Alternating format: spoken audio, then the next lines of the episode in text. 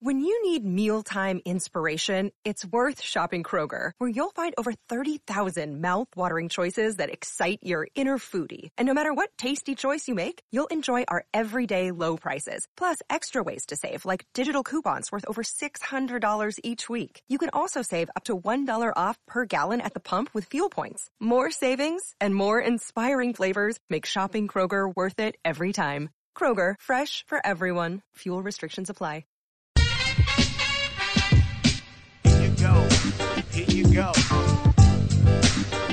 Ghosted. Nothing personal. Word of the day. It's a Friday. TGIF. I actually don't even believe in TGIF. If you're doing well in life, and which you should be because life is short, carpe diem, it shouldn't be TGIF. It should be TG. I always said it should be TGIT. Thank God it's today. Today is Friday, December 4th, 2020. The word of the day is ghosted.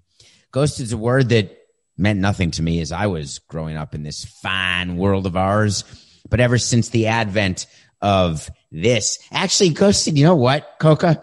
Forget it. I know what ghosted was. Ghosted was me in elementary school and middle school when I wanted to get girls to call me back or I was interested in eh, when I liked a girl and I would, you know, get a phone call one time, except there were no cell phones. So it'd be a phone call to your house phone and you'd call, Hi, Mrs. Johnson. Is Betsy there? And yes, who's calling? This is David. Oh, David, hold on. And then there's a hold and then it comes back. Oh, I'm sorry. She's not here right now. That's when I first learned how assistants lie on behalf of their bosses. You know when you call, when you're calling someone and you really want to talk to them and they're an executive and you pick up the phone and you call and you get the assistant, "Hi, is uh, you know, Mr. Johnson there?" Uh, one second, let me check. What, what does that mean? What are you checking? You're checking to see whether he's there? You're his assistant. You know very well whether he's there. What you're really saying is, one second, let me check if he's going to take your call. That would be an honest answer that I always like. So then the assistant comes back and says, No, I'm sorry, I can't get him. What do you mean? Of course you can get him. You just won't tell me the truth, which is he won't talk to me. I had so many people do that during the course of my career when I was in sales, when I was starting a business, even when I'm in baseball. So you just, it's hard to reach people sometimes. So I would always, when I was trying to, uh, at Morgan Stanley, I was, had to find clients the best time to actually uh, get through the gatekeeper that was called. How do you avoid the gatekeeper? Call before nine and after five because many people work before nine and after five but their assistants only work from nine to five. And so they have no choice but to answer the phone. And when they do answer the phone sometimes they pretend it's not them but you know it is them. So you say what you want. And if you do know the person already then you say hey oh uh, how you doing? It's david. Great to catch you i'd always say even though it was completely uh, what's the word, Coca, when you premeditated? It was completely premeditated to call those hours. So that was before cell phones, before texting. Then, of course, texting started and people started saying, Yeah, I spoke to him two days ago. And you say, Oh, what did he say? And then the person says to you, Oh, no, I texted. So texting is not speaking, but people say texting is speaking. So if you texted with someone, you to say you spoke with someone. My view is no, you didn't speak to them. You texted with them. So texting is the new form of communication. So ghosting on texting is when you text. And this is my favorite. I text and it, and people who weren't smart enough to turn off. Hold on one second, please. Thank you. When people were not smart enough to turn off that read receipt that's the first thing you have to turn off. You go to settings, text, messages, and then read receipt, toggle that off. Because when read receipt is on, that means that the person who texted you gets to see when you read the text that was sent to you. And if you read the text that was sent to you and then don't respond to the text, that means that you saw it but didn't respond to it. And the person who sent it feels like crap. So now you turn off that read receipt and all it says when you send a text, it says delivered. It never says received. It never says read. It's just delivered. So you don't have to respond to someone immediately because you can simply say, and it's plausible, you could say, Hey, I didn't see it. Even though that seems unlikely to me because the odds are you saw it, you may not have opened it. And if you opened it, you may not have read it. And if you read it, you may not have wanted to respond to it immediately. And then all of a sudden you get 25 more texts and all of a sudden that's it. It's way down the list. You're never going to see it again. Unless you're OCD like I am, in which case your phone will never have a red dot on it at all. I actually have a red dot of one right now. That's the only dot I have is one little, because every time I have a red number, I want to get rid of it because I can't stand the way it looks or the way it feels as though I have to get something done. So ghosting is when you text someone and they see it and then that's it. They don't respond. Or you call them, they don't call you back. You've gone on a date, let's say, and they forget calling you the next day or the day after. They simply ghost you. So wise is ghost to the word of the day? Land it, Samson. That's what Coca. This is Coca. Land it, Samson. God damn it. Land it. It's five minutes in and we don't know what the hell the word of the day is for. This is what's in my ear. Ghosted. As in James Harden ghosting his new coach, Stephen Silas. Stephen Silas was named the head coach of Houston after Mike D'Antoni was shown the door. As he would say, he chose to leave because he wasn't offered a new contract. As I would say, he was fired. So Stephen Silas was the offensive coach for the Dallas Mavericks under Rick Carlisle, the son of Paul Silas, the basketball player. Coke, have I told you the cool thing about Paul Silas? Do you know who Paul Silas is? Have you ever heard that name? So Paul Silas was a uh, a power forward in the NBA, played for a bunch of teams. The coolest thing about Paul Silas is every year his uniform number changed. I bet you didn't know that. I don't think I think Coca's to me right now. Actually, Coca, are you there? Can you hear me? Johnny, can you hear me? Seriously? It's Friday. Of course. It's Friday. It's Friday. Coca's done. Coca took a three day weekend. He pressed record. We talked about the show last night and this morning, and that's it. He's on his way to the beach. Anyway, Paul Silas was a power forward, played for the Celtics, played for the Sonics, and he changed his uniform number every year, and it was always his age. So one year is 34, the next year was 35, the next year 36. I always thought that was very cool. And jersey sales didn't really matter because no one was buying a Silas jersey. So Paul Silas was also a head coach for a while, I believe, Coca. I don't know why I'm saying Coca. He's not here. I believe listeners and viewers on the Nothing Personal with David Samson YouTube channel, which you've subscribed to, or the podcast network, wherever you get your podcast that you're downloading and subscribing. I believe Paul Silas did coach. He may have coached the Hornets the Cavs, maybe even the Bobcats, but I can't remember. Coke, if you think I'm giving you credit for all of a sudden whispering in my ear where Paul Silas coached, given the fact that you've been ghosting me for the past three minutes, you're out of your mind. I'm going to let, hold on, I didn't mute that. Hello? Wait, was that on the show or was that me? See, I have a way where I can talk to Coca when I'm not on the show like this. Hear me? All right. And then, so you didn't hear that, right? But I was talking to Coca. I meant to have that on my Coca line. Anyway, whatever, Coke. I'm not giving you the credit for that. Hold on. I'm not, I'm not giving you the credit for that. So Paul Silas's son, Stephen Silas, was named the coach of the Houston Astros. And so he gets there and the first thing he does, and you know, this is what we're supposed to do when you are, when you become a new manager, not of the Houston Astros. It's, of course, it's the Houston Rockets. Thank you. The first thing you do you better speak to your superstars. We talked about this with some of the managers who were named in baseball. Now let's talk about Stephen Silas. Stephen Silas needs to call James Harden because James Harden has made clear he is not happy and he wants to be traded to the Brooklyn Nets. You're a new coach, first timer. You got to call. So Stephen Silas calls up James Harden. What happens when a new coach comes in or a new manager? the assistant general manager gives the manager a list of all phone numbers. So he gets all players. Before we let players go for the offseason, we always would get their offseason contact numbers. Now, it, it used to be that you would just take their home number where they lived off season and their home number where they lived during the season because we would ask and demand for their address in season, their address off season. Once cell phones really became more popular, which they obviously are now, it's generally the same phone number. So you have an updated list. The problem is, unlike the rest of us, Players change their cell phone numbers as often as I change my undies. So it is, it is incumbent on the traveling secretary to always have up to date cell phone numbers. Now, many players have multiple cell phone numbers. Some of them have cell phone numbers they use during the season. Some of them then shut off those numbers.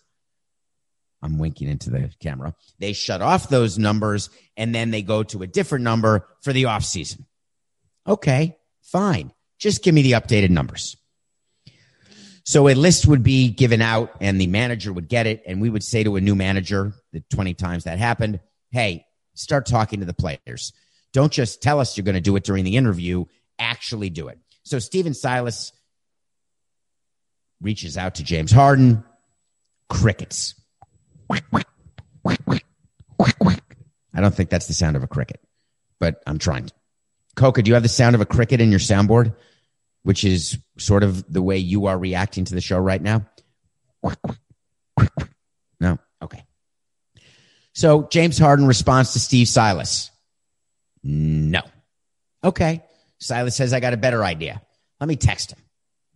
Dear James, my name's Steven. So happy to be your coach. So excited to work with you. I promise that we are going to put you in a position to succeed and get you a ring. Love, Steve. Nothing. No response. Media calls up Steve Silas. Hey, how's it going? How's it going with Harden? Let's talk about the trade of John Wall to the Rockets. You happy to have him? What did Harden think? You know what, ladies and gentlemen of the press? I'm a new coach. And in the 2020s, let me tell you how to deal with superstars. You got to give them space.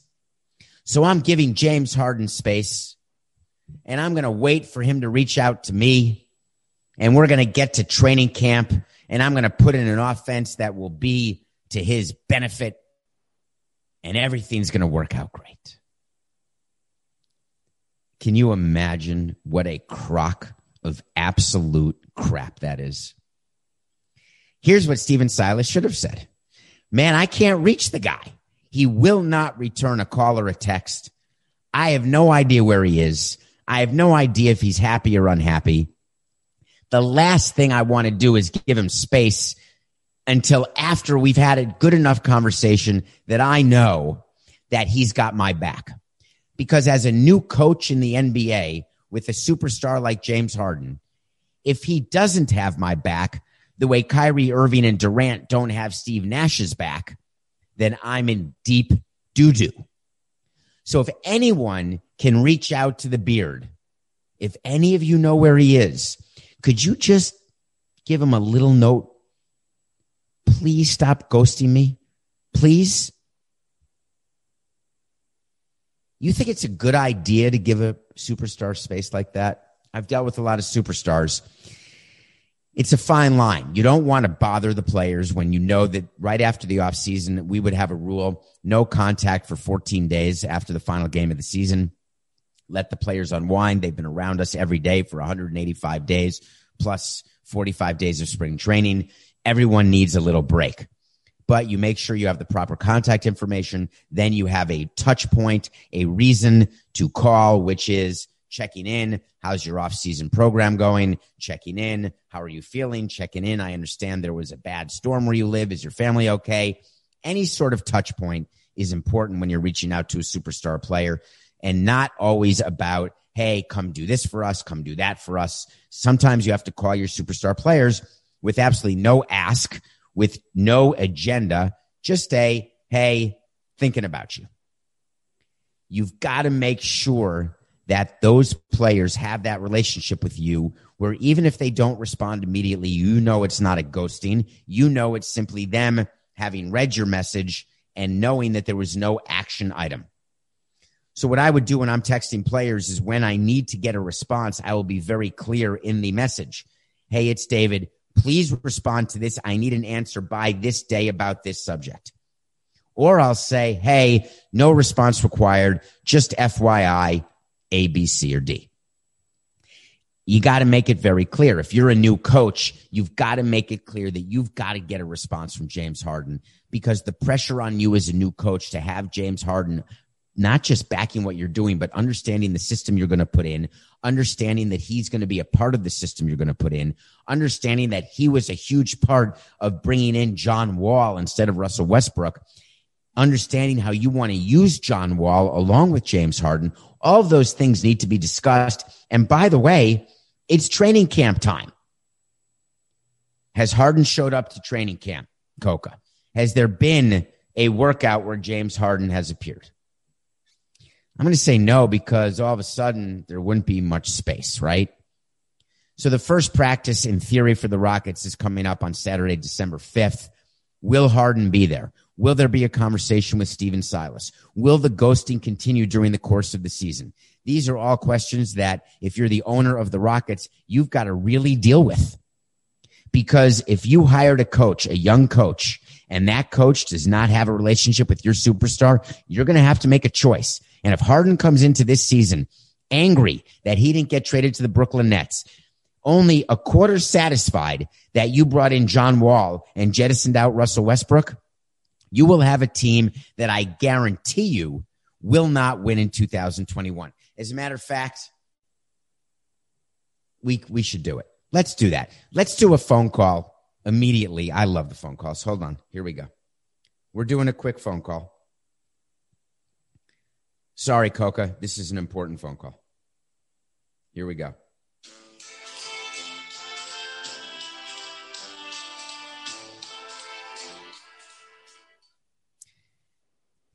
Hello?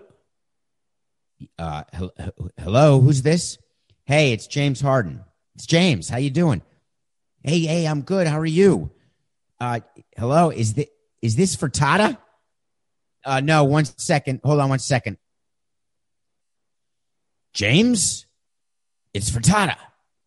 Hey, how you doing? Hey, uh, I just want to say hello to you and tell you a couple things just to be clear. I know that we've got practice tomorrow uh, coming up next week, but I just want to make sure that you understand something.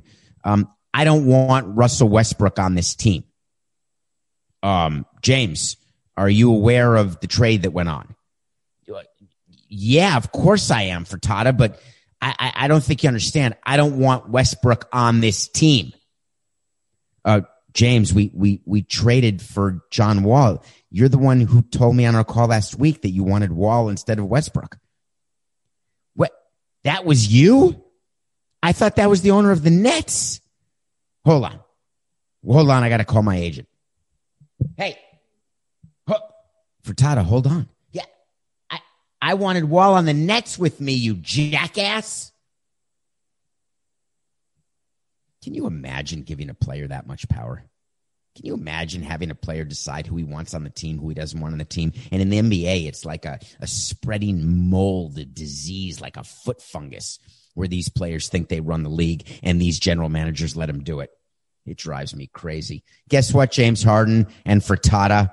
And the new Daryl Morey and John Wall. I got to wait to see for you. It's an early wait to see in the show. It's not going to work. The Rockets will not make the Western Conference Finals. They won't even be one of the final two teams in the NBA Western Conference come 2021. You've got an unhappy superstar. You've got a player who's coming off a injury who hasn't played in God knows since 18, 2018 sometime. You've got a new coach who has no relationship with the superstar.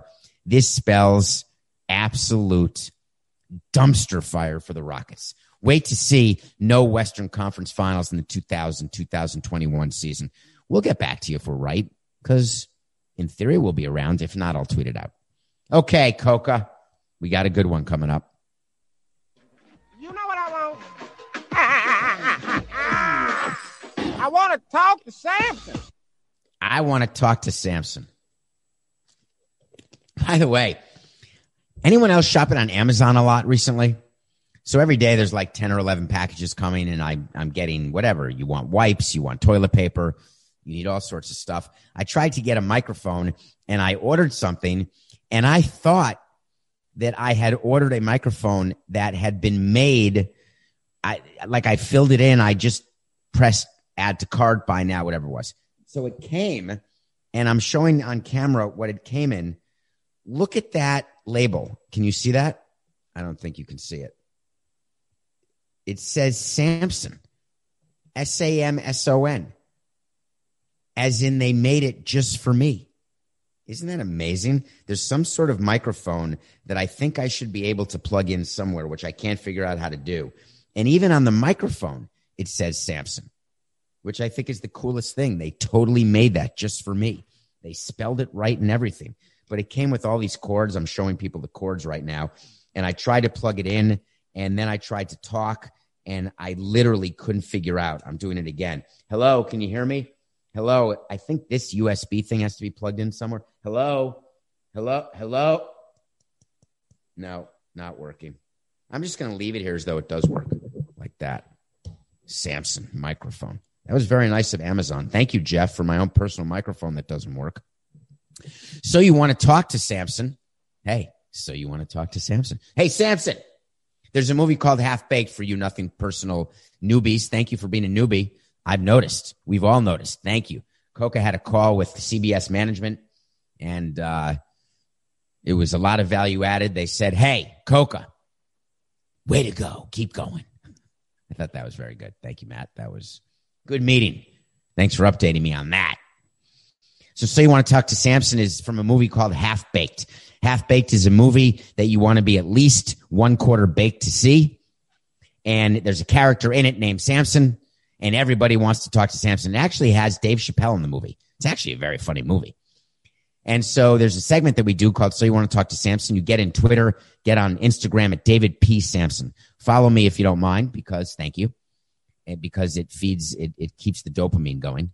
And uh, you ask a question and I'll answer it either on a, the daily Nothing Personal or at the end of the month, we do a bonus mailbag episode where if you go on Apple, rate and review give it five stars, ask a question. I could answer it in the end of month mailbag. So today we got a question. It was actually yesterday from an Orioles fan. The Orioles, remember the connection to the Orioles? That's a team that the owner of the Marlins almost bought in 1993, Jeffrey Loria. He was in an auction against Peter Angelos. The team was probably worth $100 million at the time, and Jeffrey Loria bid $172 million and Angelos bid $173 million. And that's why Peter Angelos has been your owner in Baltimore for all those years, all these years. So here's the question. After hearing the Orioles GM speak, should I believe in the process? Will the Orioles be the Astros? So let me give you some background to that question and why someone would have asked that question. The Orioles have gone through GMs the way I go through socks the Orioles have been a laughing stock of a franchise for way too long. It, back in the 1990s, when they had Cal Ripken, they were winning a lot of games. They actually won a World Series back in the day. And they were a team that was to be reckoned with. They sold out Camden Yards. It was a brand new, the first of the new ballparks, sold out every game. They had a TV deal. Everything was amazing with that franchise. And then it completely got blown up. It is sad to see how empty Camden Yards has been for so long. It is sad to see that they are now, they're just terrible. And they've been terrible for a long time. They have a new manager named Brandon Hyde, who is a, remember Brandon Hyde? That was a show we did. I, that was probably a couple weeks ago where we mentioned that Brandon Hyde was a coach for the Marlins and actually got to manage one game with the Marlins back in 2011. He's now the full time manager of the Baltimore Orioles. And they brought in a new general manager. The Orioles were the team, the first general manager I ever had in baseball. And it was inherited when Jeffrey bought the Expos back in 2000 was a guy named Jim Beattie. Jim Beattie is a World Series winning pitcher for the New York Yankees, actually, for you Yankee fans out there. And he was the general manager for the Expos. We had him for two years. When we moved to Florida, he did not want to come to Florida. He was done. So that's when we promoted Larry Beinfest to be the GM who had been the assistant GM under Jim Beattie. So Larry moved with us to Florida, becomes the GM of the Marlins starting in 2002. I wonder what Jim Beattie was thinking in 2003 when Larry Beinfest was standing on stage getting a World Series trophy with Jeffrey Loria and with me and with Bud Selig, who, by the way, was despondent to give us that trophy because he never won one during his long ownership of the Milwaukee Brewers. In any case, why was I talking about Jim Beattie? Jim Beattie then became the general manager of the Baltimore Orioles, except he was named co-general manager with a former pitcher named Mike Flanagan, who unfortunately, rest in peace, is no longer with us. Co-GMs don't work. Peter Angelos is the manager, is the, is the owner. Fast forward to a year ago, and the Orioles hired a new manager named Mike Elias. Mike Elias comes from the Bill Belichick coaching tree, and he was very sought after, a very critical part of the Houston Astros organization. He had run scouting, he had run development, he became an assistant general manager. He was one of the Jeff Luhnow. Jeff Luhnow was the now disgraced GM of the Houston Astros, president of baseball operations, the guy who claimed he had no idea about the sign stealing. Remember, we've talked about him so many times. The guy who claimed that he didn't know anything when Jeff Luhnow knew everything. Mike Elias was one of his generals. When he was hired to Baltimore, the view was this was a major step forward for the Angelos family, finally turning over the reins to somebody who would be able to do for the Orioles what was done with the Astros. Because Mike Elias, at the end of the day, was the one who had drafted Carlos Correa when he was running scouting. And the Astros, remember, they lost those 100 games three years in a row before they got good and won a World Series. So when Mike Elias was hired, the reason I called him part of the Bill Belichick tree is that there's a Jeff Luhnow tree, just like a Bill Walsh tree in football or a Bill Parcells tree in football, a Bill Belichick tree in football. There are trees of Jeff Luhnow all over baseball because while owners would be very quick to repudiate what went on with the Astros and repudiate Jeff Luhnow's behavior and Jim Crane's behavior and AJ Hinch's behavior. The reality is they were all trying to copy that behavior, me included. And to copy that behavior, the best thing to do is to get the people who did it, bring them to you, hire them, overpay them, and let them do it for you. So the Orioles bring in Mike Elias, and the rebuild has not gone well. I don't want to say that it's like the Phillies, whose rebuild has been an abject disaster. I want to say it's more like the Marlins, where the rebuild is sort of ongoing. There's a chance it could work, but it may not. But the miracle doesn't seem to have taken place quite yet. So Mike Elias was asked by the media about the state of the Marlins rebuild. Now, remember, when you are from the Jeff Luhnow tree, you have to know that you are likely not very well versed in media relations. You're likely not well versed in communication. You're likely not well versed in what to say, what not to say, and how to say what it is that you should be saying. So here's what Mike Elias said, and this will inform you very well about the answer to the question. Quote, there will come a time when we flip the switch to maximizing wins in the upcoming season, but we're not there yet. Turn it off. Like a light switch, it's an old little Mormon trick. We do it all the time. Turn it off is from a show called Book of Mormon. It's a Broadway play. Flipping the switch, that's my favorite. Mike Elias says there's going to come a time when we flip the switch. What does that mean? Do you flip the switch? That means now you want to win? That means you're going to go sign free agents? Are you going to sign good ones? Does that mean that the guys you drafted while you stunk are going to become good? Does it mean that you're all of a sudden going to be on the winning side of trades? Flip the switch. We want to win a trade now. Flip the switch. We want to win more games now. Can you imagine your GM saying that? If I'm the president of the team, I'm going down to Mark Elias and I'm saying, listen, Mark, hey, Marky Mark, put on your underwear. Let's model. Let's explain what we're not telling our fans right now. What we're not telling our fans is that there's going to be a switch that's going to be flipped. And after that, we're going to care about winning. But right now, we don't. They may get it. They may know it and other people may say it but it's not going to be us. What you need to tell the media, which then our fans will read, is we are exactly on schedule, pleased with the improvement of this team, looking forward to 2021 where there will be a step forward.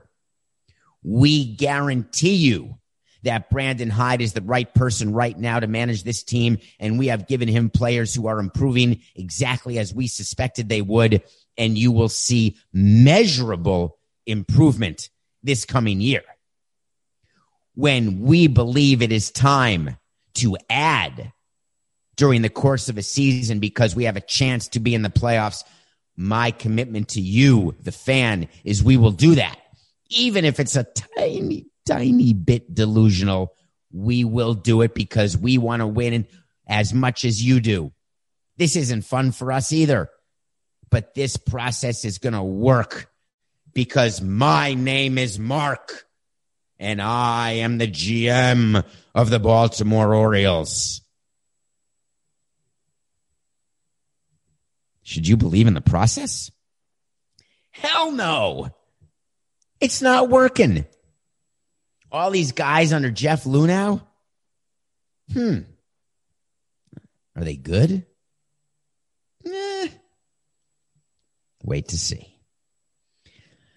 All right. When we come back, oh, I should have worn my. Why didn't I wear my uh, David Rose shirt today, Coca? You should have told me to do that. All right. When we come back, I'm going to review a new movie. It's a new Christmas movie, and it made me happy. We're also going to get to talk about apologies. I'm sorry. We'll be right back. This podcast is sponsored by Cloud Optimizer. As a business owner or IT manager, are your cloud investment costs going up and you don't know why? It's time for Cloud Optimizer. As you migrate your business to the cloud, what you're spending and why you're spending it can get a little hazy. But Cloud Optimizer clears up the mystery and puts the cloud to work for you.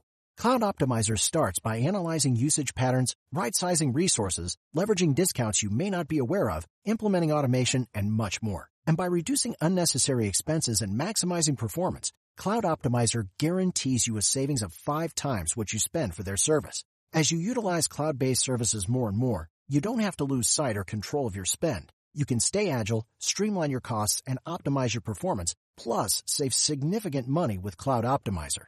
Make the cloud work for you with Cloud Optimizer. Get a free assessment and find out how much you can save by going to cloudoptimizer.com. Go to cloudoptimizer.com for your free assessment. That's cloudoptimizer.com. Say goodbye to your credit card rewards. Greedy corporate mega stores, led by Walmart and Target, are pushing for a law in Congress to take away your hard-earned cash back and travel points to line their pockets. The Durbin Marshall credit card bill would enact harmful credit card routing mandates that would end credit card rewards as we know it. If you love your credit card rewards, tell your lawmakers, hands off my rewards. Tell them to oppose the Durbin Marshall credit card bill. Welcome back to Nothing Personal. Thanks for making it through the gauntlet of commercials. Don't forget to support all of the companies and CBS Sports podcasts and subscribe and download and tell your friends. We uh, review a movie. We're going to talk about apologies because there's been so many of them, and I'm going to gloat about Chris Hassel also. But first, I want to give you a review. I watched a movie. It just came out called Happiest Season. Watched it either yesterday or the day before. I can't remember. And it stars Dan Levy and Kristen Stewart. Kristen Stewart, Robert Pattinson's ex girlfriend, the one from Twilight, the one from Adventureland, Kristen Stewart. It also stars Dan Levy and it also stars Victor Garber, the guy from Titanic. I built you a mighty fine ship, lassie. Holy shit, it's sinking. Don't worry, we got enough lifeboats. No, we don't. That's Victor Garber. It also stars Mary Steenburgen, who was in Parenthood. She was in Back to the Future 3. She plays a mother married to Victor Garber. They have a daughter who is coming home for the holidays, tried to hide and trying to hide the fact that she's a lesbian. It also stars Alison Brie, who I love. And I mean love. Alison, if you're listening, Alison, I love you, Alison. I know I've never met you, but I just feel like I do. Uh, Aubrey Plaza, I have not met you, but I like you a lot. She's in that movie too. What a cast. The movie is a popcorn movie, meaning NBCR. That is an important when you rank movies and you're deciding what kind of movie you want to watch.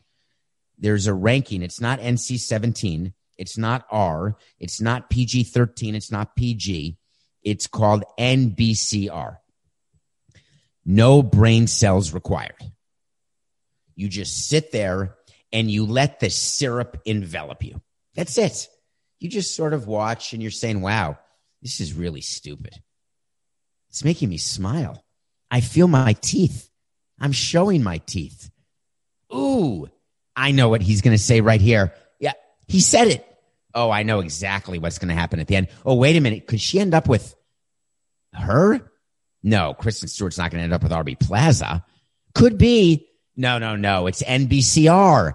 NBCR means that at the end, everything's going to work out fine with the girl she was with to begin with. And what's Dan Levy doing? Dan Levy plays David Rose from Schitt's Creek. Remember the phone ring, the ringtone I have? One of my favorite series of all time, the Emmy Award winning Schitt's Creek. Dan Levy plays sort of the same character. He's Kristen Stewart's best friend. And somehow at the end, it all works out. It has to because it's NBCR. Happiest season. If you're looking for that type of movie, you want to get in the spirit, get in the spirit. Happiest season. I don't know what channel it's on. Hulu. It's on Hulu. Okay, nothing personal. Pick of the day. Chris Hassel, are you listening? We took Iowa minus 36 over Western Illinois. Ding, ding, ding. We got a winner. Iowa's up by 22 at the half. So I thought to myself, it makes perfect sense. They're going to win by 44. I stopped watching. I was off by three points. Iowa won by 41 points. We are now 36 and 32 because there's no doubt you took Iowa over Western Illinois. Way to go. Okay. It's a Friday. And I want to apologize for anything that may have offended you during the last 266 shows, plus all the Samson sit downs. We have a new one coming tomorrow. I want to apologize in advance for that. I want to tell you that sometimes I say things that I don't mean to say. Excuse me. Sometimes I get personal and and I don't mean to. And I just want to say that I'm sorry. I'm sorry. No, I'm not. Too many sorries. No more sorries. No more secrets, Marty. Do you know that expression, Coca? No more secrets, Marty. It's from a movie called Sneakers. Ben Kingsley says it to Robert Redford, who plays the part of Marty. No more secrets, Marty. I can't do his accent. Why am I ending the show and ending the week with this? Because there's something going on in the world right now. And it's become eyewash and watered down and absolute uh, insincere. When you do something all the time, whatever it is, it loses its allure, right? Loses its luster. That's why it's important to always have goals, to always strive for more, to always try to be different, to dare to be different. Always take chances that other people aren't taking. All the philosophies of life that I have that I'm hoping that many of you have, but most people don't. But I'm hoping many people, if you're watching or listening to nothing personal, we have some sort of connection, albeit without a studio audience and through a camera with some millennial yelling in my ear that I suck ass every other day. when you do something too much, it becomes habitual and then it doesn't become special or meaningful. There has been a proliferation of apologies during this era of cancel culture, the likes of which I've never seen before. Apologies are necessary when you do something wrong, but if they are not sincere and if they are not personal and everybody can see through them because the apologies are merely meant to save your job, to save your relationship, to save your work, to save your pleasure, to save yourself, then no one's buying it anymore. What you're selling, no one's buying. Chris Collinsworth yesterday is the network analyst calling football games. He was calling the Steelers game on Wednesday afternoon. Now, granted, he may have been tired. It was Wednesday afternoon. He told a story during the broadcast that caught everyone's attention. He was talking about a bunch of women he met at a bar or a restaurant who were talking up the Steelers and excited about the Steelers trying to go 11 and 0. And Collinsworth said on the air that he was blown away by the knowledge that they had of the Pittsburgh Steelers. Why is that worthy of an apology? This day and age, people were offended, I guess. People called into the network or tweeted at him and said, How dare you say that you were blown away because a woman knew about sports. Women can know as much about sports as men. Of course they can.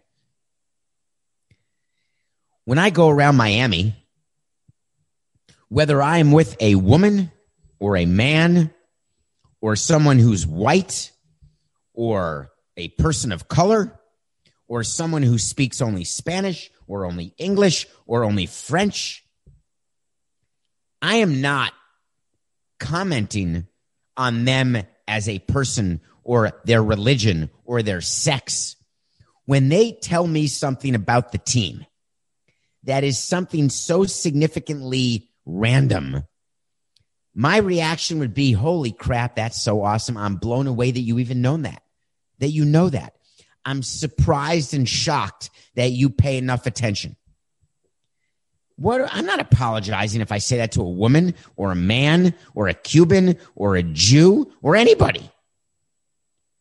Today on our broadcast, I made reference to a couple of women that I met, women or who, to a couple of women who I met in Pittsburgh who so impressed me with their football knowledge that I wanted to tell their story on the air. I know the way I phrased it insulted many. I'm so sorry.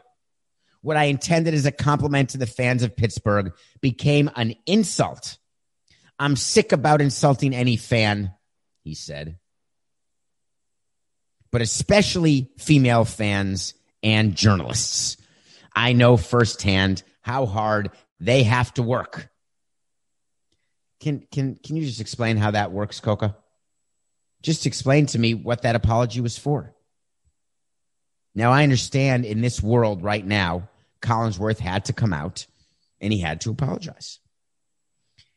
What I want to present to you is an understanding that if we don't make it clear when apologies are necessary and for what they're necessary, every apology becomes meaningless. When you actually hurt someone and then your apology is not taken in the vein in which it was intended because all the other apologies have become just noise signifying nothing, then we have ruined what it is to actually apologize.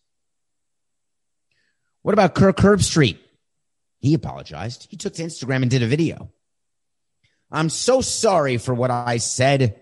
While I'm an Ohio State guy, he said in a video, I love Michigan. I would never do anything to hurt Michigan or Jim Harbaugh. He said on a show, he's a college football guy. He said that it wouldn't surprise me if they wanted COVID so they could not have to play their game against Ohio State. I thought that was funny right? If you are in this day and age, you use everything you can to your advantage. If you have a bunch of COVID cases, maybe you forfeit the game, maybe you postpone the game. You're taking advantage, like we used to do, of rain in Miami. But somehow there was such pushback to Herbstreit because he was impugning the desire of Jim Harbaugh and the Michigan players to want to play a game that he felt it was necessary to apologize. I'm sorry, Michigan. I love you. I love you. He knew exactly what he was saying. That apology didn't mean a thing. And I am equating that to Collinsworth because Collinsworth's apology was not necessary. He wasn't being offensive towards women. What about Joe Fisher? Another one. Play by play man for 23 years for Vanderbilt. 23 years. Goes on air. Speech is slurred. Drunk as a skunk. He had to resign. And he checked himself into rehab. Now that's an apology. He said that he is sorry for the way he acted, how inappropriate he was. He apologized to the athletic director, to the president of Vanderbilt. He apologized to the fans, to the players, to the coaches. He had been a mainstay in Vanderbilt for 23 years and he went to his job and was unable to do his job. He wanted to save his job and he was under the impression that he would be able to save his job when he went on the apology tour to the athletic director and the president. He did not know that he would be asked to resign or told he was going to be fired if he didn't resign. The athletic director and president wished him well in his new journey to get healthy. That type of apology was critical for Joe Fisher to start the process of healing, to start the process of getting better. When you are to the point where you cannot control your drinking, your drug use, or your any other activity where you have a microphone in front of you and you cannot perform your job, you will have no choice but to apologize. The same way I would tell you that you need to apologize if you wrong somebody, if you cannot perform the way you were asked to perform, the way you are paid to perform. That's a sincere apology that we need to accept. Now, don't get me wrong.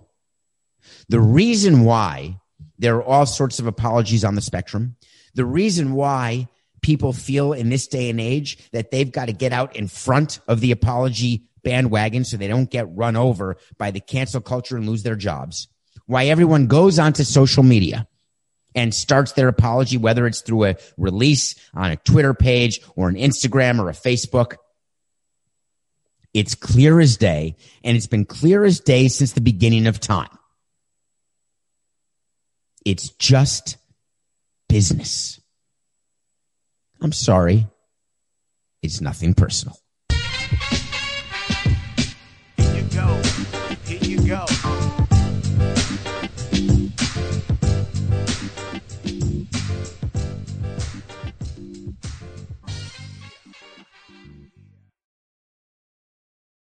It's lunchtime at Tim Hortons, and we're serving up a special deal just for you. Our new $5.99 lunch deal includes your choice of any lunch sandwich and a side of crunchy kettle chips. Because what's lunch without a little crunch? And the sandwich choice is all yours, like a ham and Swiss, Chipotle chicken wrap, BLT, and more, made to order just the way you like it. Tim Hortons new lunch deal. Simple, delicious, and just $5.99. Now that's a good deal. Only at your neighborhood Tim's. U.S. only. Price and participation vary. Terms apply.